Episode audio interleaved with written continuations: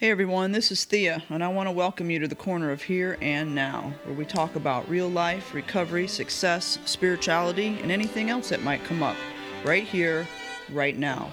Hold on to your seat because we're in for a ride.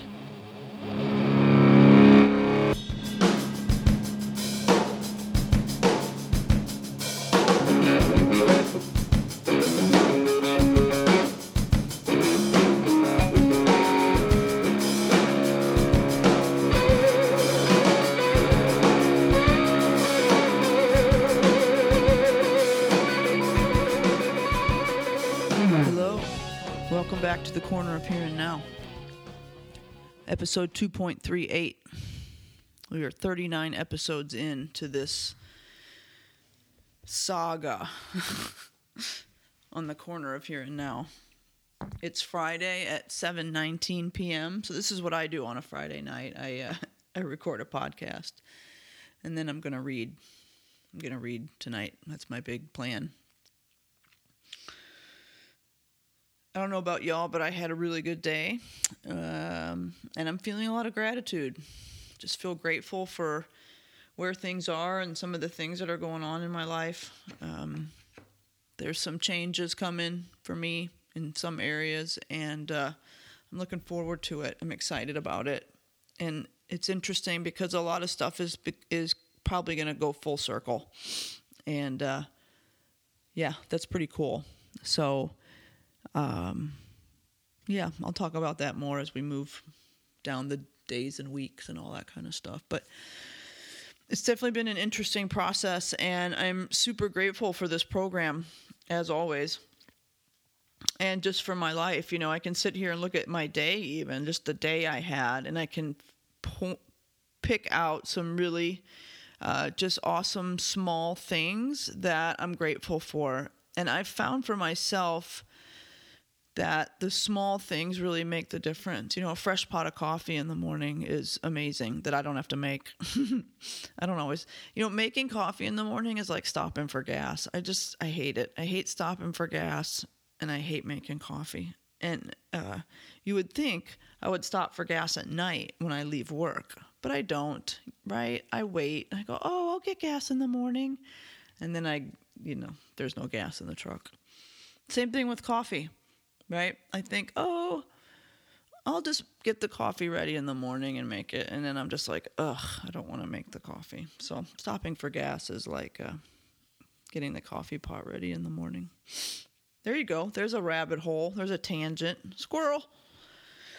So anyway, but thinking about this this gratitude, right? And um, regardless of all the crazy stuff that's going on in the world, I have a ton of gratitude and I'm super grateful for that. And I'm grateful for the path that I'm kind of on right now and some of the stuff I'm seeing and willing to take some action on and um, and yeah, and it's because of the program, right? I got a little bit of a fire in my belly again, I guess you could say. But I was sitting here reading more will be revealed. and there's a couple just really good parts in here. So there's I uh it's funny because this is my old book. I've had this book forever. It's fallen apart. It's a 5th edition, isn't it? Yeah, it's a 5th edition. And so the pages are falling out and some of the highlighting so old it's you know really faded. You can barely tell that it's that it's some stuff's even been highlighted. Uh, and so i was reading through the chapter more will be re- revealed. And there's like i said really faint highlights and stuff but there's not one paragraph that doesn't have a highlight or an underline or something in it. There's just really really good stuff in here. If you haven't read more will be revealed in a while i would highly suggest it it's chapter 10 in the basic text of Narcotics Anonymous. So I just wanted to read a little bit tonight and um, just chat about it. And remember, these are my op- opinions. We all have them. I am not um, by any means an authority. I'm just sharing what I feel, and and hopefully somebody out there gets a nugget. hopefully we can help one person out there because. Uh, you know, it's not about me anymore. So it says, chapter 10, more will be re- re- revealed. As our recovery progressed, we became increasingly aware of ourselves and the world around us. Our needs and wants, our assets and liabilities were re- revealed to us. We came to realize that we had no power to change the outside world. We could only change ourselves. That's underlined. the program Narcotics Anonymous provides an opportunity for us to ease the pain of living through spiritual principles. The program of Narcotics Anonymous provides an opportunity. It's an opportunity, it's not a guarantee, it's not a whatever. If I have an opportunity, then I have to be willing to reach out there and grab it and do something with it. Right? Uh, for us to ease the pain of living. That doesn't mean the pain of living is going to go away. It doesn't mean that we're going to be pain free. It doesn't mean we're not going to struggle. It just means we're going to ease the pain, pain of living through spiritual principles. We are very fortunate to have this program. Before, very few people recognized that addiction was a disease. Recovery was only a dream. The responsible, productive, drug free lives of thousands of members illustrate the effectiveness of our program. Recovery is a reality for us today. By working the steps, we are rebuilding our fractured personalities. I love that. Love, love, love this sentence. I think they just put this in my book in the last 20 minutes. By working the steps, we are rebuilding our fractured personalities. Fractures will heal. And it doesn't say our fractured lives or our broken lives or our trauma or um, you know, there's a lot of words you could have put in there where personalities is, but they chose personalities. I find that really, really interesting. I'm going to read it one more time. By reading, excuse me, by working the steps, we are rebuilding our fractured personalities. I've got those, I've got fractured and personalities. They're both circled because I find that really interesting. I've still got hairline stress fractures. I'm still working on healing. I should say rebuilding. They didn't say healing either.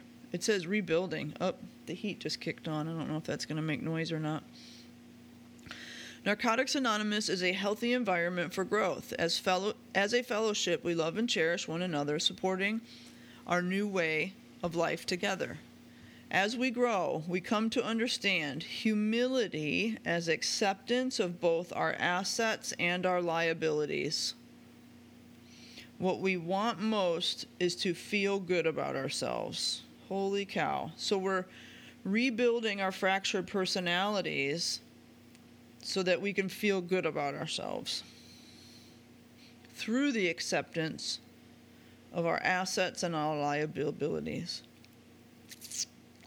Um, it says, Sometimes we find ourselves caught up in old ideas, even with time in the program. The basics are always important to recovery. We need to avoid old thinking patterns, both the old ideas and the tendency toward complacency. We cannot afford to become complacent because our disease is with us 24 hours a day. If, while practicing these principles, we allow, I have that circled, we allow ourselves to feel superior or inferior, we isolate ourselves. Whew. If, while practicing these principles, we allow ourselves to feel superior or inferior,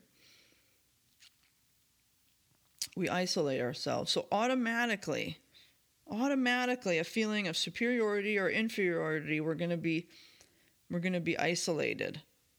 Better than or worse than. And we allow it.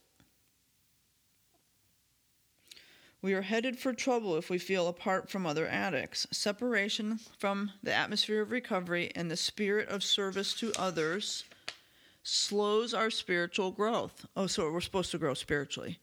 Complacency comes, excuse me, complacency keeps us from goodwill, love, and compassion. Wow.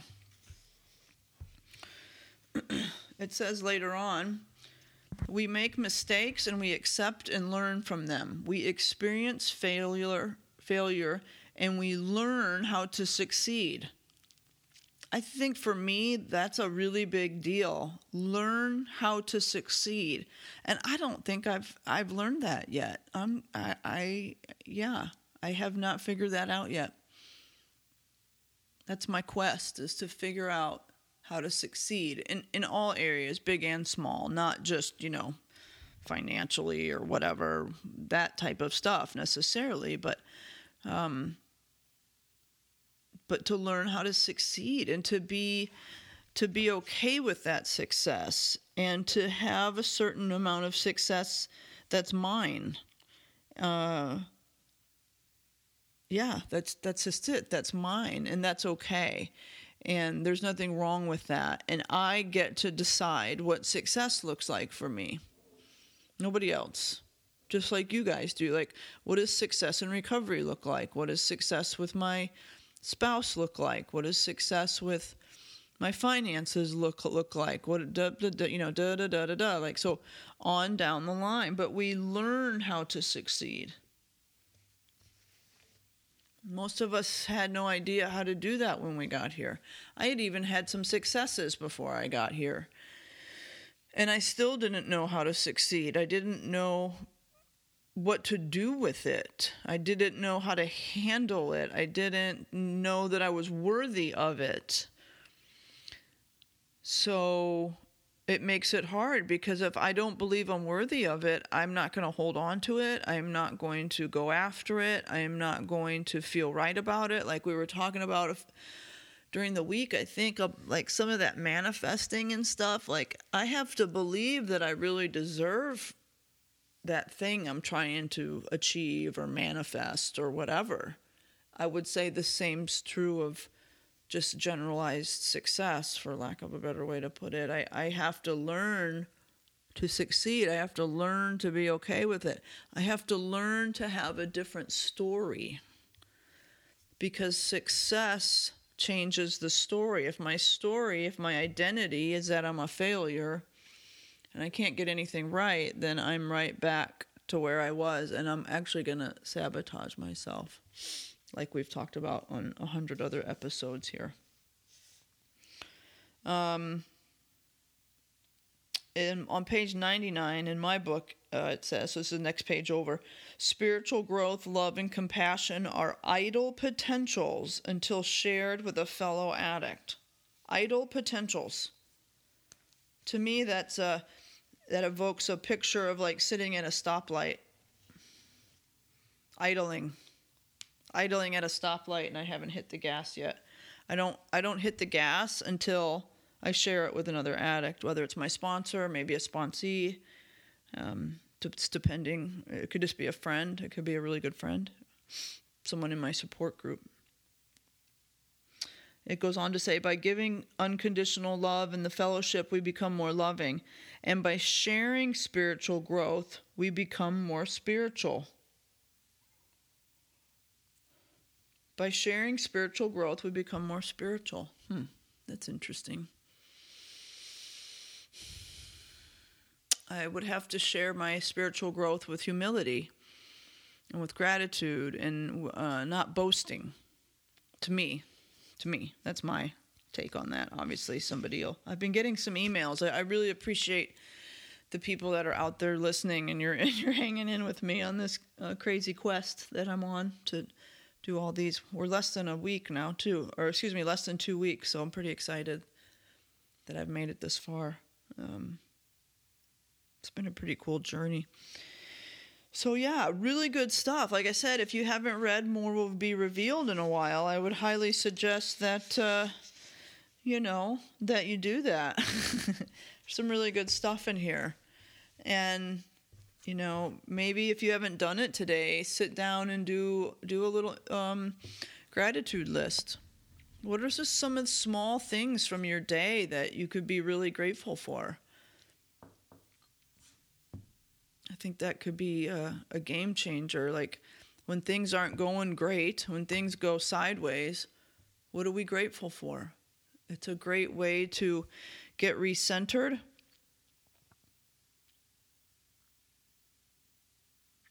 and um, get back on the corner of here and now.